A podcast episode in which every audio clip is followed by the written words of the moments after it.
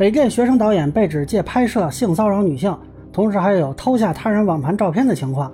而他在艺考机构的老师则被指责常年性侵多名女性。目前北电已经表达了对前者进行调查。那么目前的信息从法律层面怎么看？相关的指控能否坐实？大家好，我是关注新闻和法律的老梁，让我来跟您聊聊这事儿。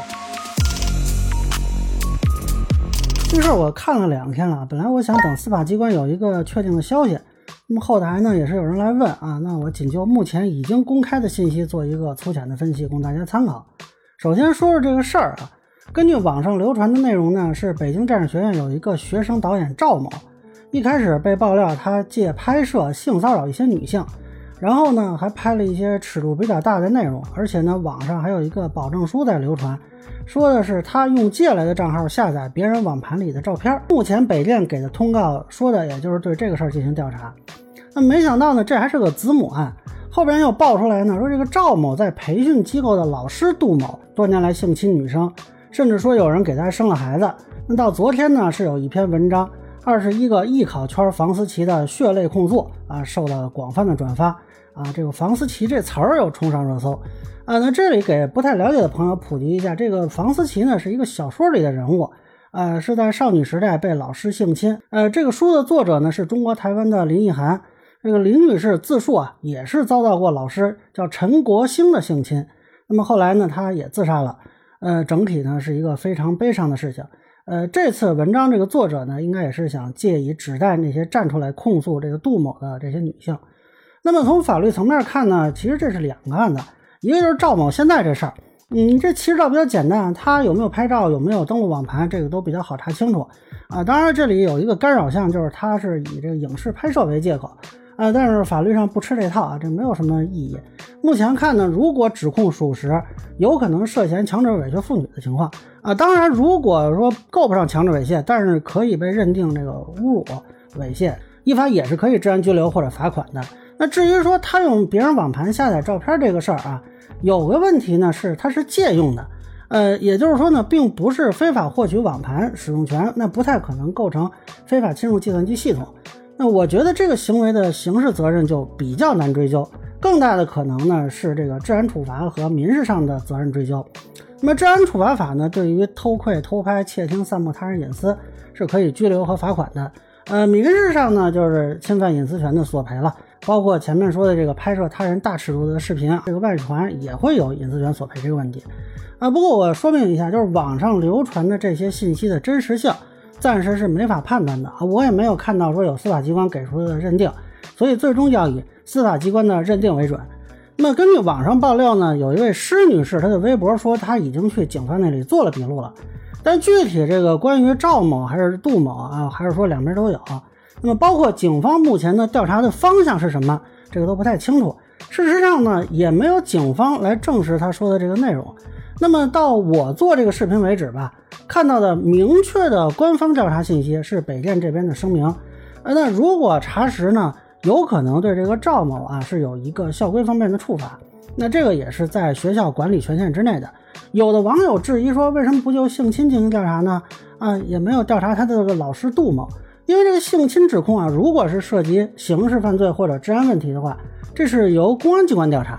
如果是民事侵权呢，应当是当事人另行起诉。那么学校并不是法定的侦查机构啊，只能说依校规校纪做一些的处置。当然了，如果学校发现有违法犯罪线索，也是有义务报警的。至于说这个杜某呢，他还不是北电的老师，所以这个北电对他完全没有调查权啊，这个还得当事人自己维权才行。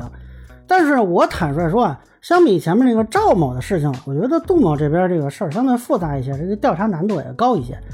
目前公开资料晒出来的都是当事人陈述，没有看到可以佐证的客观证据，尤其是这些当事人都没有报警的记录。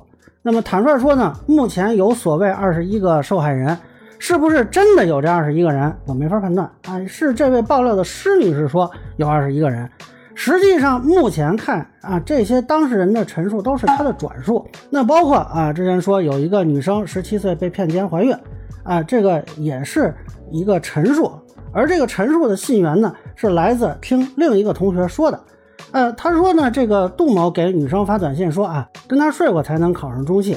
啊，这个也是转述另一个人说看到别人手机里有短信。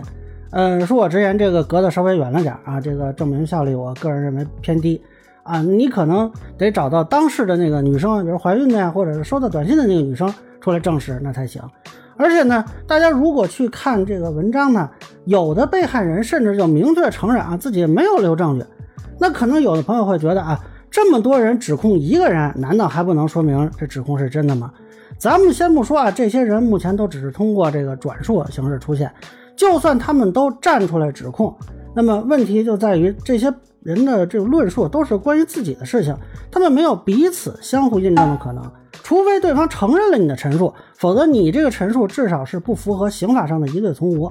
所以，如果就是现在这些证据，那么追究刑事责任，恕我直言，呃，可能性比较低啊。当然了，也有可能说有些证据人家还没亮出来，那这个有待观察。那么民事责任有没有的可能呢？我觉得这个可能性倒是有。因为民事案件在审理的时候，它存在一个高度概然性的判断标准，相对于刑事案件来说呢，证据标准要宽松一些，就是只要有很大的可能性就可以了，你不用绝对排除。那么如果比对双方陈述啊，至少还是存在认定侵权的可能性的，但是呢这个可能性只能说是有啊，我觉得几率本身也不是特别大。而这个民事诉讼的结果呢？就是限于这个赔礼道歉、赔偿损失。那这里赔偿的主要是这种精神损害赔偿啊。当然，你给人说说造成怀孕或者什么的抚养费啊、这医疗费啊什么的，这这些可能也要有。那我国的精神损害赔偿的数额呢，一直也不是很高，所以我觉得这个数额恐怕未必能让很多人满意。所以说到这件事的一个核心问题呢，就还是证据。那么我看到有一些啊女权人士在指责法律啊，说法律只保护男人。其实你只要缺乏证据，不管你是男是女啊，法律都没法保护你。那咱们前面也提到那些被害人陈述啊，他有一种逻辑，就是说我虽然没有证据，但是他的行为应该受到法律制裁。那那不好意思了，这个应该是建立在你应该有证据的基础上，或者说是你应该及时采取措施、固定证据的基础上。假如这件事儿一发生就及时报警，那么警方介入、固定证据、收集双方的这种短信记录啊、生物检材啊，包括呃有可能的话说采用这种讯问攻破对方心理防线，那这个事情可能就完全不一样了。如果你当年不报警不声张，过了 N 年了啊，想起来了，突然要求法律追究责任，这个是很难实现的。法律没法帮助躺在自己权利上睡觉的人，即便这个人睡醒之后突然想起了他的权利啊，可能也失去了获得法律帮助的时机。那么前面提到的房思琪的作者林奕涵，在他死后，台南地检署调查了四个月，最后宣布由于证据不足，对色狼教师陈国兴不予起诉。所以说到底，他还是个证据问题。当然了。现在这个施女士呢，还在征集更多的受害者和证据啊，未来也可能出现呃有强力的说这种证据啊，或者是证人啊这种支撑。那么如果有新的这个证据啊出现，咱们再修正咱们的这个观点。但是同时也要应该注意到，这个施女士她选择的是这种叫先曝光后到警方那里做笔录的路径。那我不太清楚其他的证人的证词啊或者一些证据有没有在警方那里做固定。这个咱们坦率说啊，本来证据就缺少。现在还打草惊蛇，你就算有所谓证据，也有可能被隐匿销毁。那么被害人、证人啊，那也可能因为，比如说受到骚扰啊、压力啊，或者出于各方面原因吧，改变证词，也可能啊，就给了对方来面对警方询问时做心理建设的时间。所以呢，这个网络曝光其实是个双刃剑。而且恕我直言，之前也有梁颖等一批女性诬告性侵，那么现在这个很多人呢，看到类似的爆料都比较谨慎了。媒体在报道的时候，大家也能感受到，应该说是相对克制。另一方面呢，这个男方被指责之后，他的反击路径，我觉得现在越来越清晰了。首先肯定是尝试排除刑事追责，那么一旦进入民事领域之后，再以名誉侵权来反击，这个是可能性非常大的。这样，这不论事情是不是真正发生过，如果在法律上不能证实，爆料人本身也有法律风险和口碑崩坏的可能。因此，我个人其实是不太建议采用公开爆料的形式维权的，至少是不愿意在没有寻求司法机关帮助前就爆料。